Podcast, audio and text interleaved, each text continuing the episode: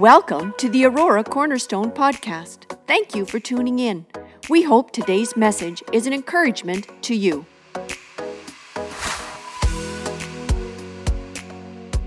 We are going to step away from the uh, series of Genesis today, and I invite you to turn with me in your Bibles to Samuel.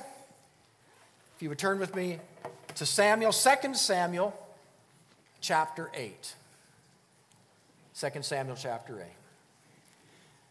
Okay, 2 Samuel chapter 8. I just want to read one verse and then we're going to slip down to chapter 9. 2 Samuel chapter 8, follow with me, verse 15. Oh, before we do it, let me give you background because some may not understand the background of this. David, when we talk of David, we're talking of a person in, the, in Hebrew history, a real person, that existed about a thousand years before Christ Jesus came. So we're about 3,000 years ago. David was made king, and he is considered to this day the greatest king Israel has ever had. Their greatest moment of empire reign was under the reign of King David. David became king. He was not the first king of Israel, he was the second king of Israel. And he was really God's choice for kingship. But David came after Saul, and Saul was a tyrant of a king. Not when he started, but when he finished, he was a tyrant of a king. And David, although not in the lineage of Saul, God would put David on the throne because Saul had really become apostate in his authority.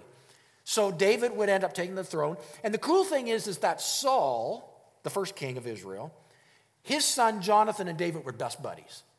They, they, were, they tracked life, they did life together, they were the closest of friends. Beautiful stories as you watch Jonathan and David's life together. But Saul, in pure out stupidity, set up a situation of a war that got his son, because he was jealous of his son's relationship with David, set up a, a situation of a war and got his son killed. Jonathan broke David's heart. David, although God had anointed David to be king over Israel, David would have to wait. He refused to take it on his own power. He was going to wait for God to give him the kingdom, and then David would assume the kingship of Israel. So David had taken over the kingship, but we're coming to the scripture now. And actually, in chapter 8 of 2 Samuel, uh, if, you, if your Bibles have it, the title, there's a heading over chapter 8. It says uh, David's victories, I think.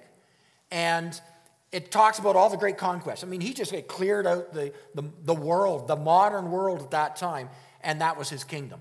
Uh, God's favor was upon him, and there was great things.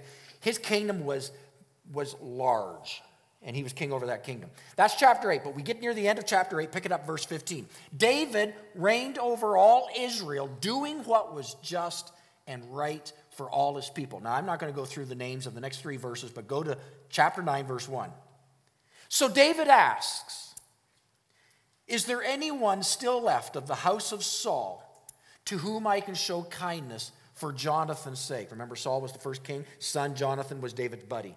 Is there anybody from that household, Jonathan, for Jonathan's sake, that I can show kindness? Verse 2. Now there was a servant of Saul's household named Ziba. They summoned him to appear before David, and the king said to him, Are you Ziba? At your service, he replied. The king asked, Is there no one still alive from the house of Saul to whom I can show God's kindness? Ziba answered the king, There is still a son of Jonathan. He is lame in both feet. Where is he? The king asked. Ziba answered, He is at the house of Machir, son of Ammiel, in Lodebar. So King David had him brought from Lodebar, from the house of Machir, son of Ammiel. And when Mephibosheth, everybody say Mephibosheth. Mephibosheth. Name your next kid that. When Mephibosheth, actually, it's a good name, actually. When Mephibosheth, son of Jonathan, the son of Saul, came to David, he bowed down to pay him honor. David said, Mephibosheth, at your service, he replied. Don't be afraid, David said to him, for I will surely show you kindness. Verse 1 I will show you kindness for the sake of your father Jonathan, I will restore to you all that all the land that belonged to your grandfather Saul, and you will always eat at my table. Mephibosheth bowed down and said, What is your servant that you should notice a dead dog like me? Then the king summoned Ziba.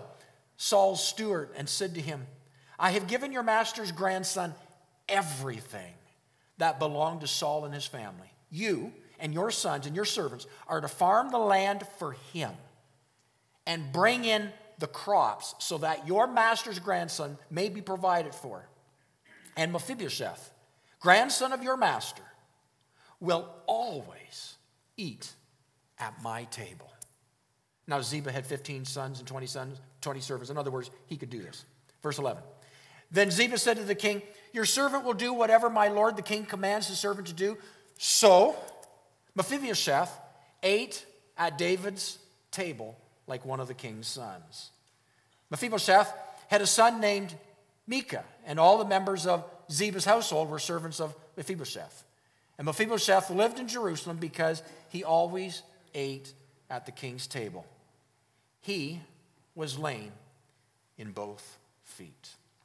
Father, I ask that you would help us to understand the significance not only of a historic moment there, but the significance of the heart of this moment for today. In your name we ask. Amen. One of my favorite stories, again, of the Old Testament is the story of David demonstrating kindness to this family. The passage is detailing the story of Mephibosheth and he having been vanquished from a kingdom at a very turbulent time in Israel's history. And this story is more than, again, a historic moment. This story, I believe, demonstrates from David the heart of God. The city of Jerusalem today is also called and referred to the city of Zion or the city of David. Still referred to that. It was a city in which David, he took it from the Jebusites and declared it as Jerusalem. And when he declared it as Jerusalem, David marked a city that became and now has become really, it was just being made now by the Trump administration, the capital of Israel. Strategic. Because it has been the center of world conflict, Jerusalem.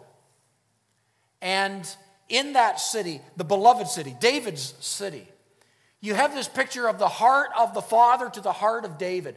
And there was no king, as a matter of fact, God would say of David that he was after God's heart. So Solomon, David's son, although he was maybe brighter than David, he looked more kingly than David and he acted very pompous. Although that is true, it was never said of Solomon that he had a heart after God. But David did. And God's heart was after David. There was something because David pursued him in all his mess. And he had a lot of mess. In all his mess, he pursued the heart of God. And God pursued the heart of David. So, this story, the story about David, I want you to see it not just as a historic moment, it is. I want you to see it also as David representing the heart of the Father in this particular incident in 2 Samuel. Let's unpack it here this morning. There's a few things, key things in this story that I think stand out and really represent something on this family day. Because when I think of family day, when I think of family, I think of food. Sorry. I think of food. Yeah, and so do the Portuguese. So I think of food.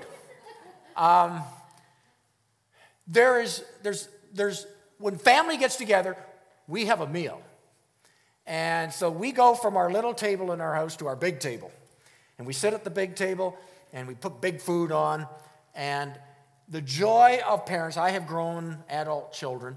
The joy of parents is sitting and listening to the discussions taking place.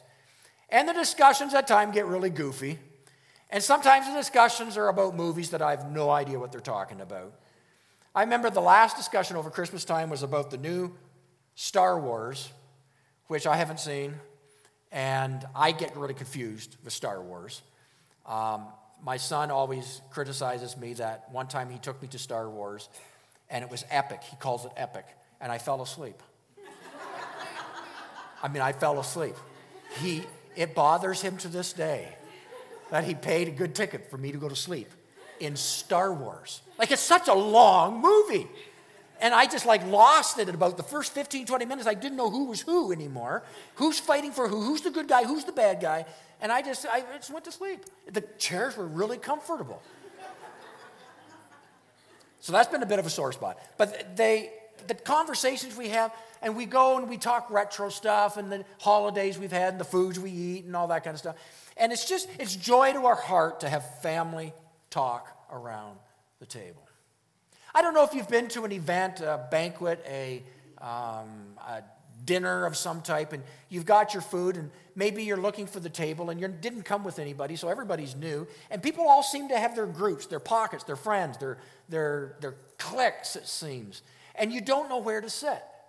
You've had that happen. You come up with your, your plate, and you're kind of looking, and, and you're afraid if you sit with them, they look like they could be a good group over there. But what if they tell you, oh, sorry, it's saved. Now you feel like a schmuck. Now you have to go and find another spot or insist that you found that spot and make their lives and yours miserable for the next half hour. And then somebody notices you. They pull out a chair and say, hey, come on over here and join, join us. And you feel like you belong at that moment. Have you had that happen? You feel like you belong. Somebody just pulling on a chair and say, come on, sit with us. And like you don't have to argue. It's like, yes.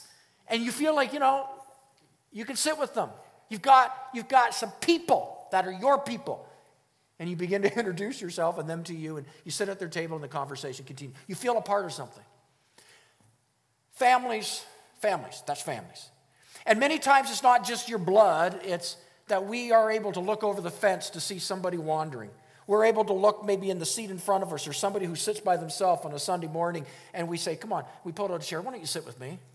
I remember my mom, after my dad died, she said one of the hardest things after having been married years and years and years and years, the hardest thing was going to church without that second person.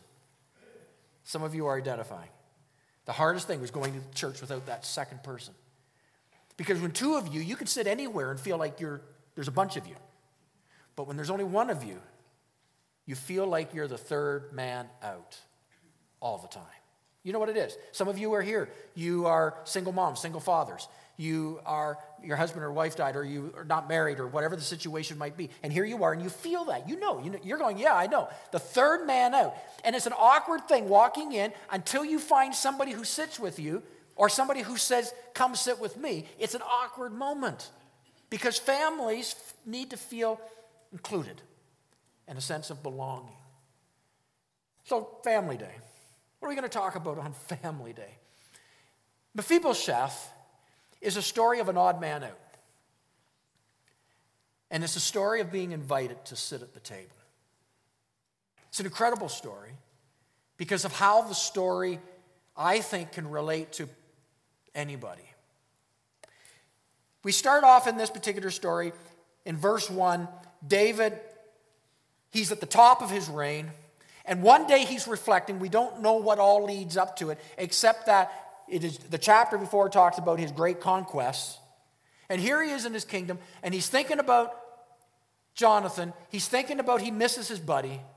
He's at the top of the place, he's the top dog in the land, but his buddy's not with him. Yeah, he has all his kids, he has all his army. Anybody will do anything for the king. He's, he, again, he's at the top of his game. But he doesn't have his buddy. He's feeling it, and he's just like, I want to show kindness. I need to show kindness. Anybody in this family, anybody in Saul's family, in Jonathan's family, anybody in this family that I can show kindness to. Now, that word kindness is very interesting. I went and I looked up and I thought other translations are going to go and help us to understand what that word kindness means. And they didn't. Pretty well every translation says kindness. So, because when I went back into the Hebrew word, I realized that actually it means more than just kindness but the translations didn't seem to pick up on this. So another word that is used is the word grace. Now, that may not help us. Probably kindness means more to us than the word grace. But it means grace, it means kindness. If you break it down a little bit further, it breaks down into two more definitions, and the two more definition means loving kindness.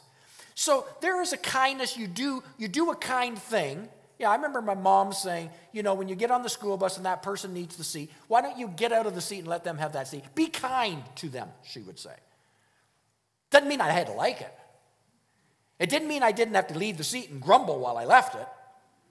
but I would still leave because I was told to leave, but I would show kindness. Kindness was more of an obligatory kindness. I'm obligated to show you kindness. So it's still kindness, but it's nothing more than that. There's an expression called loving kindness. You demonstrate kindness because your heart will not allow anything less. You lovingly are kind. Now that changes a lot of things. The person who you are kind to feels it. They know that you do it not because you have to do it, not because you're obligated to do it, but because you want to do it, because you care for them. And that's the word David. That's the kindness here. It's not just kindness, not just grace. It's loving kindness. And the other word attached to it is the word mercy. I'm, so I'm going to put my, and I didn't see anybody use this, but uh, if I'm going to do it. I'm going to call it loving mercy. So that day, David wanted to show loving mercy. Mercy, the picture of mercy is not just being merciful. In other words, pity you, I'll be merciful. Not just that. Mercy here is a picture of, I want you to succeed. I want you to have something. I want you to be looked after. That's the mercy. So it's not just pity you, I'll show you mercy. It's more than that. It's way more than that. It's, I really want you to be blessed. Loving mercy. David wanted to show loving mercy. There's a picture of the Father's heart right there, our Heavenly Father, of loving mercy. And so the story begins to unpack. Let's share six, I call it six, today's family day, so six take homes today. We're going to take these home. Number one, how circumstances may leave you crippled. The story of Mephibosheth. When he was a little boy, a little, probably toddler, that's when his Mephibosheth's grandfather, Saul, he was king, his kingdom was crashing.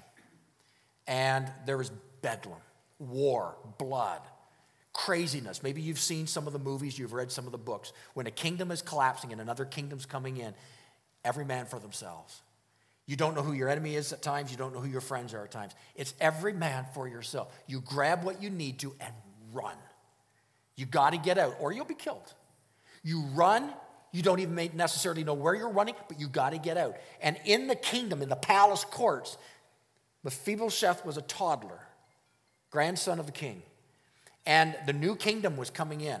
And there was war, there was blood, swords, spears, daggers, death all around you, screaming, blood. And, and out of that, the nurse of Mephibosheth grabs him and runs out of the palace. She's assuming that the new king, King David coming in, the new king would annihilate the entire family because that's traditional, and so you're not safe. She actually mistook the heart of David because she thought he would be like that because all kings are like that. So she actually mistook the heart of David because he actually wasn't like that. But she didn't know. And so she grabbed the little boy and she ran for their lives, protecting him. But in the process of the craziness of running, she trips. And in her tripping, she somehow maims his, the little boy's legs. She falls on them. We don't know what happened, except his legs become maimed in the running from the palace. They take off. He's lame in both feet. And until he is sought out by David, to be brought back to the palace, he hides out in a land called Lo-debar. Now, Lo-debar, number of interesting things. The word Lo-debar actually means the land of barrenness, the land of waste. That's what Lo-debar means. So he runs to this place to hide. He's a little, little lad, now busted up in his feet or legs, and he's hiding out in wasteland, in a land of, of uh, barrenness, pastureless, the land of Lo-debar. And he stays in the household of Machir. Now, Machir, the name Machir actually means sold into slavery. Okay, so now we're getting a picture. So he's not only in a wasteland, a pastureless land, he's in Machir's household as a slave. All he'll be is a slave. He'll just serve someone else at best, crippled as he is. He's in a land, lame feet, wasteland, into slavery, And when he is brought eventually before the king, remember how he identifies himself? Remember what he said? When he's brought before the king, the king says, Are you Mephibosheth? Are you the son of Jonathan? And he says, Yes, I am. And then he responds and he says, I am a dead dog to you. That's how he saw himself. I mean, not just a dog. Now, let's not look at your fluffy little thing at home. Okay? Dogs today have it really good. Dogs back then didn't. They were scavengers, they were mangy. They just lived in the outskirts and got whatever from the dump heaps they could get. Okay? They weren't the cute little fluffy thing you left at home to go home to after service.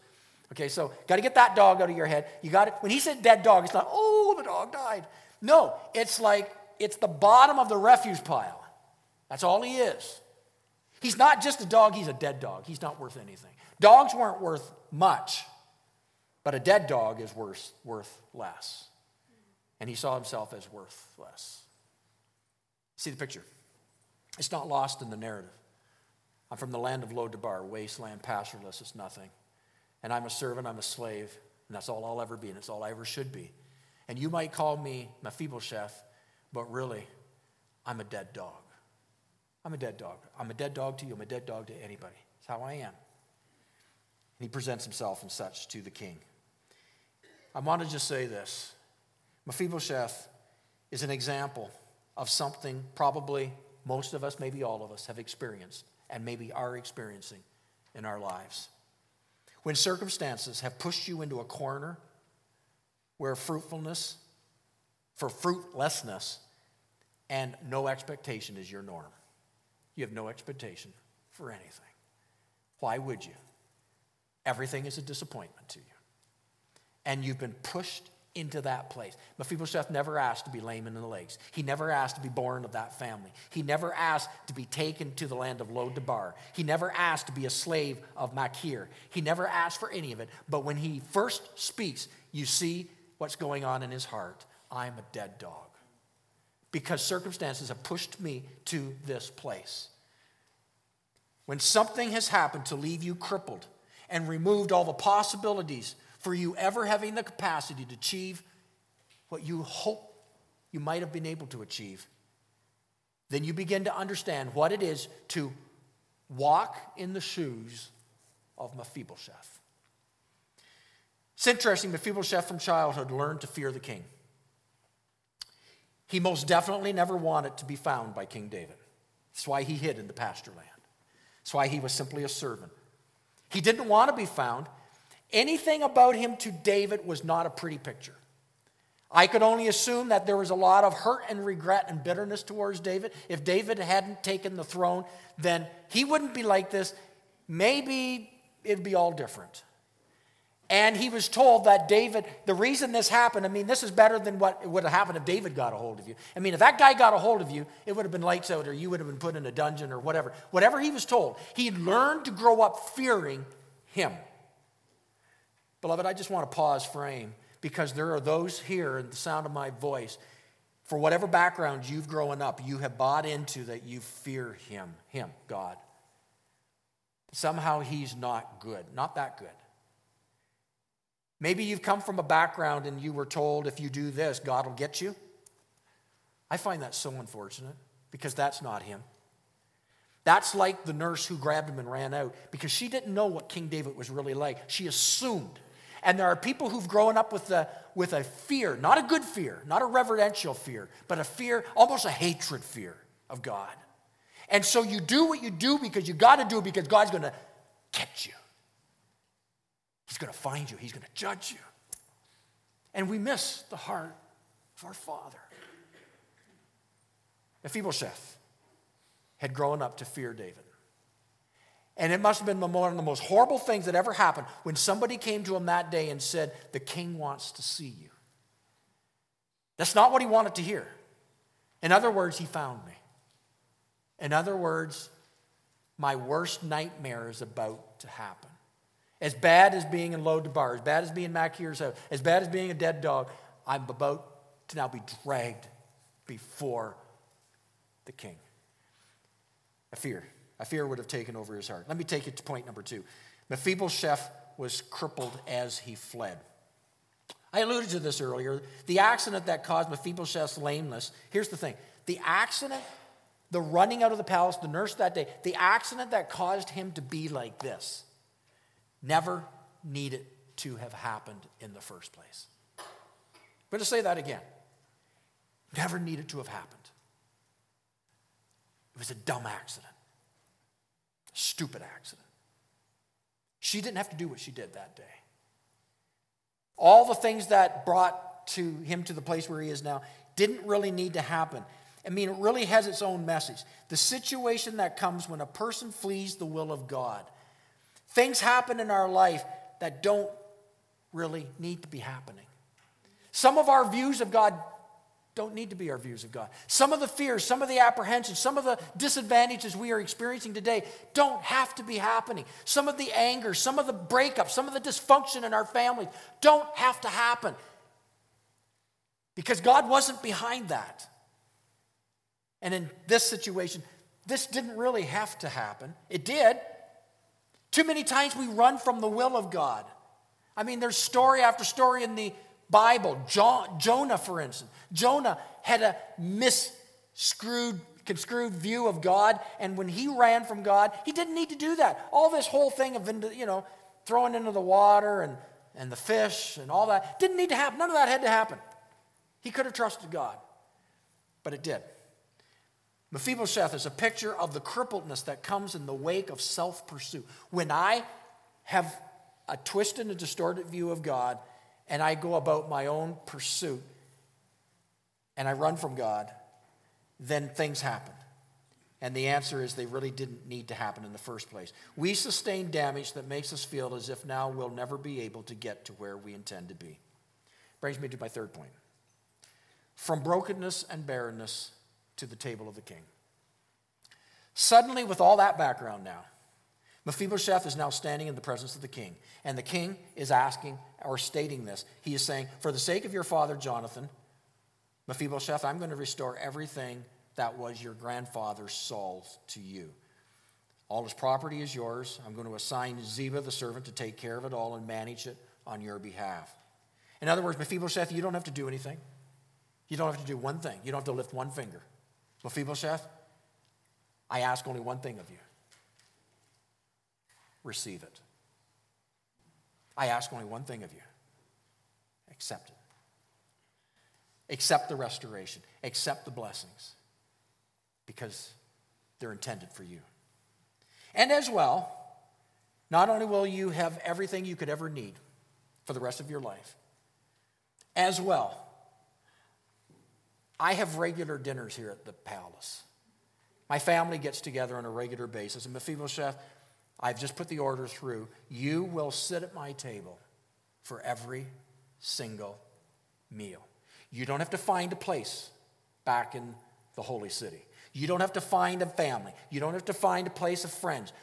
You come to my table. I mean, that would have been quite a table, the king's table, right? You come to my table. Every meal, you have a place at my table. Church, this morning, this is the kind of message I believe the Lord wants us to hear this family day. The Lord gives us, He's saying, I'm going to work on your behalf. The resources that you don't have under my direction, I now serve you with those resources. And with this, David tells Mephibosheth to sit at the king's table regularly.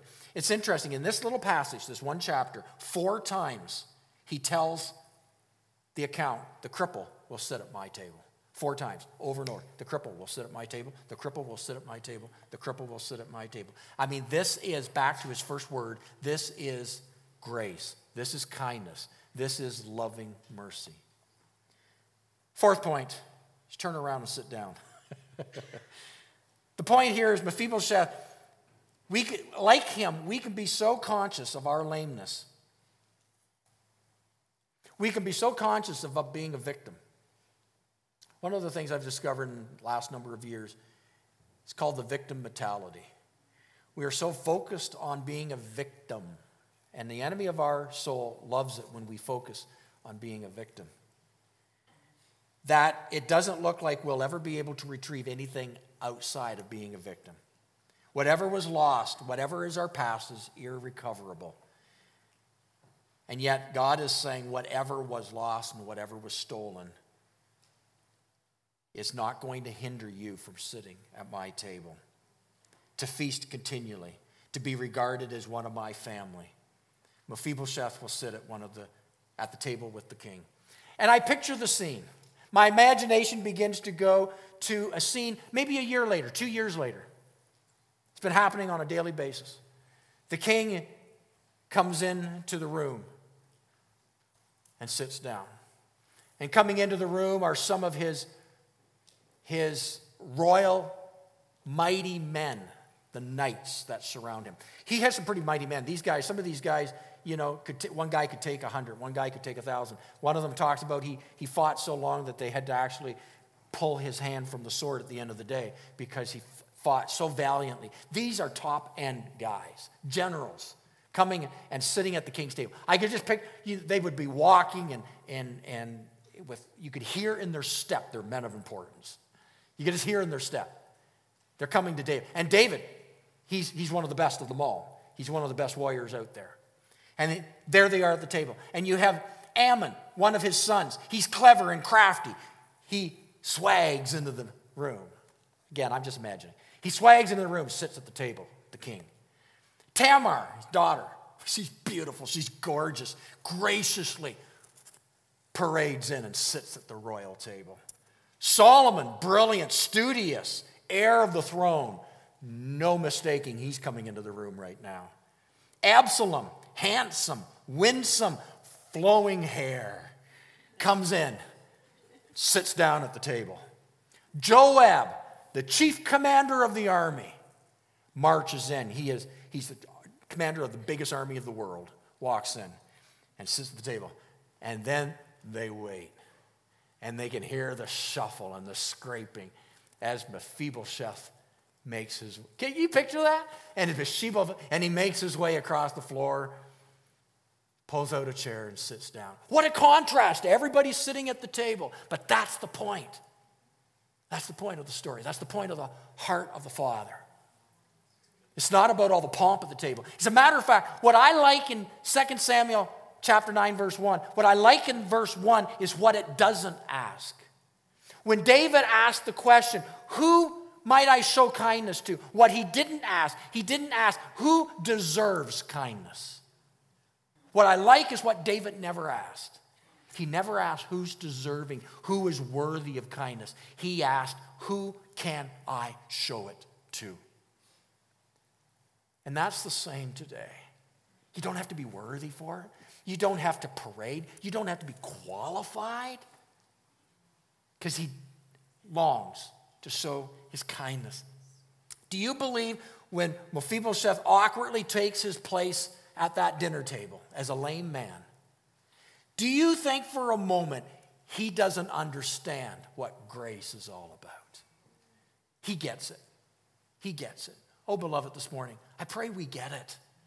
I pray we get it. The depth and breadth of his kindness, his grace, his loving mercy.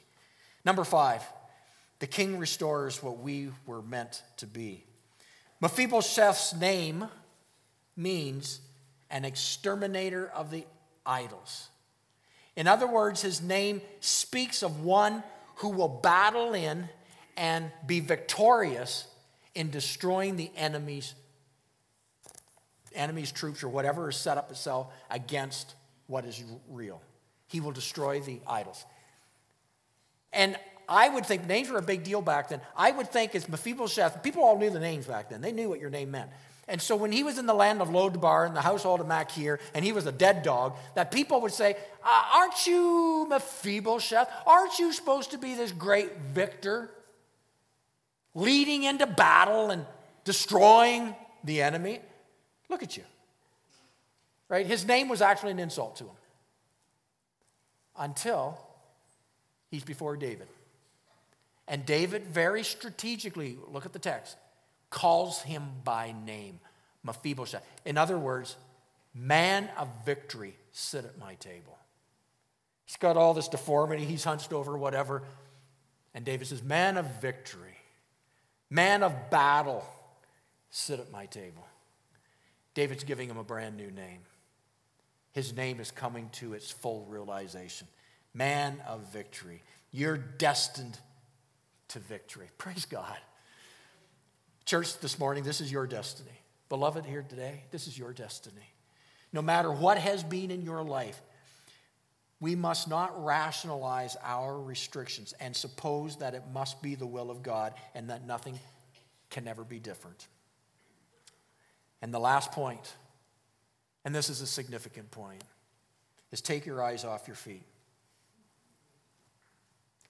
We're so busy looking at our feet, aren't we? There's something about when you pull out the chair at the king's table and you sit down and slide in. It's what you can't see and it's what you can see. You see, what you can't see anymore is your lameness. You can't see the deformity. As a matter of fact, as you sit there, you look like everyone else at the table. When you pull out a chair and you pull into the table of the king, you no longer stop looking at your lameness and fix your eyes on the king. He's there. And so I don't see, I don't see my dysfunction. I don't see my family of origin and all the horrible things my family, my, my mom, my dad, and the situation that they left me in. I don't see how I look like them, and I wish I didn't. I don't see how I don't fit in. I don't see my, my social awkwardness. I don't see all these scars in my life that has really set a path that has been a horrible path for my life. I don't, when I pull my chair into my father's table, Get your eyes off your feet. Sometimes I have to think that we're so busy gawking at our legs. We're sitting in the presence of royalty, and it can be in church, it can be in your home, it can be in your time of devotions, and you're just re- all your mind is going over the things that are wrong, the things that are. Beloved, pull up closer to the table so that you stop looking at your lameness and begin to behold the King. Begin to just focus on Him. He's the one who made this happen. He's the one who made provision that you could be here in His presence forevermore. And the last point take your eyes off your feet, fix your eyes onto the King. This morning, a number of little nibbits this family day, because I really believe the Lord wants you to see His heart. He pulls out his chair and he says, Come calls you by name, not your defeated name, your name of blessing, your name of destiny and future. He pulls out a chair and says, Come and sit at my table. And yeah, don't be intimidated by the people around you. And get your mind off of a false view of the king. Because he didn't do that to you. He's the one who's restoring you. And when you come to that place, and I know we're going to say it's easy for you to say that. No, it's not. We all live with something. We all have lameness. We all have a mat to carry. All of us. I have to be admit when, when somebody says, Well, you don't understand my story. And I agree, I don't. And it can be horrible. But they don't understand my story either. We all have a mat, and we all must carry the mat.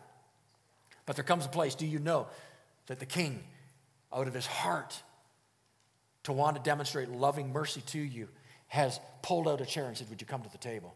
Now, it's really up to you to come. Mephibosheth, he could refuse to come. That would be stupid. And he didn't. But he could. And I think it comes to the place of accept it. Accept it. I will restore everything to you. Come and sit at my table. Feast at my table. And when you are sitting at my table, make no mistake, your eyes will get off all the problems. And you'll see what royalty and the heart of the Father is all about. And it will be good, and it will be blessed.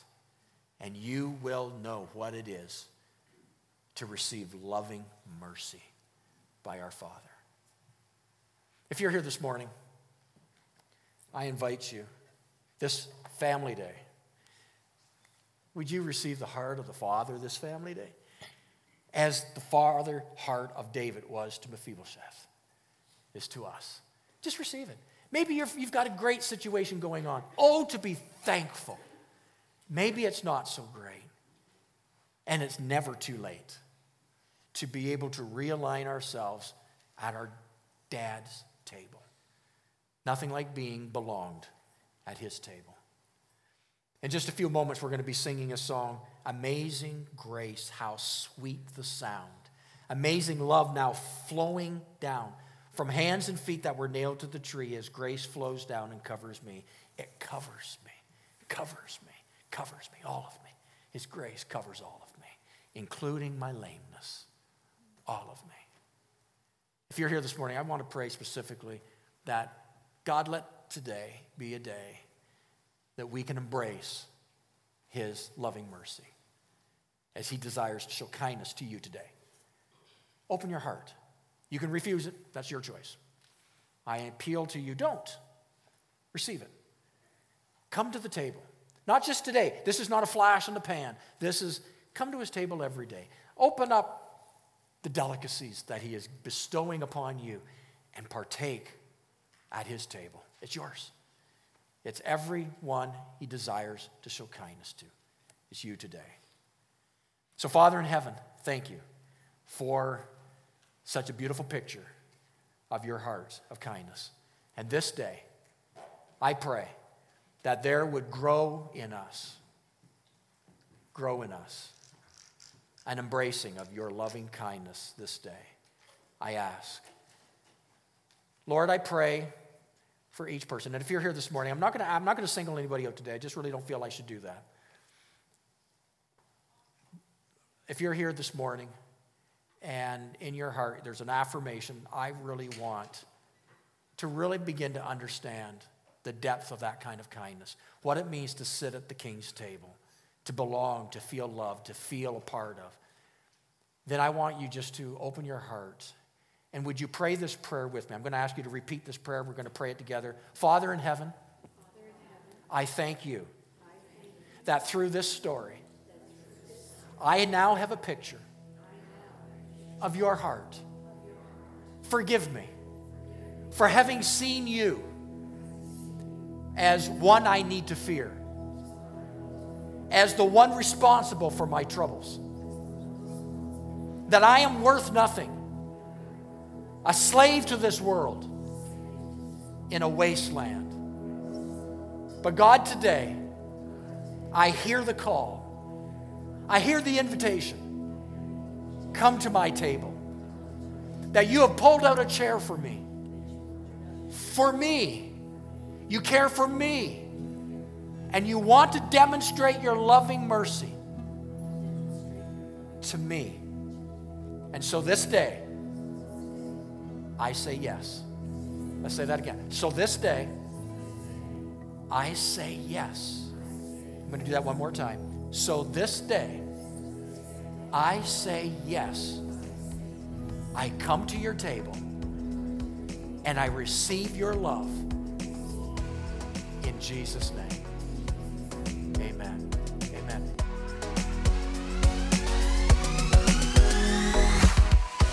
Thanks for listening to the Aurora Cornerstone podcast. Remember to subscribe. For more information about our church and our ministries, visit auroracornerstone.ca.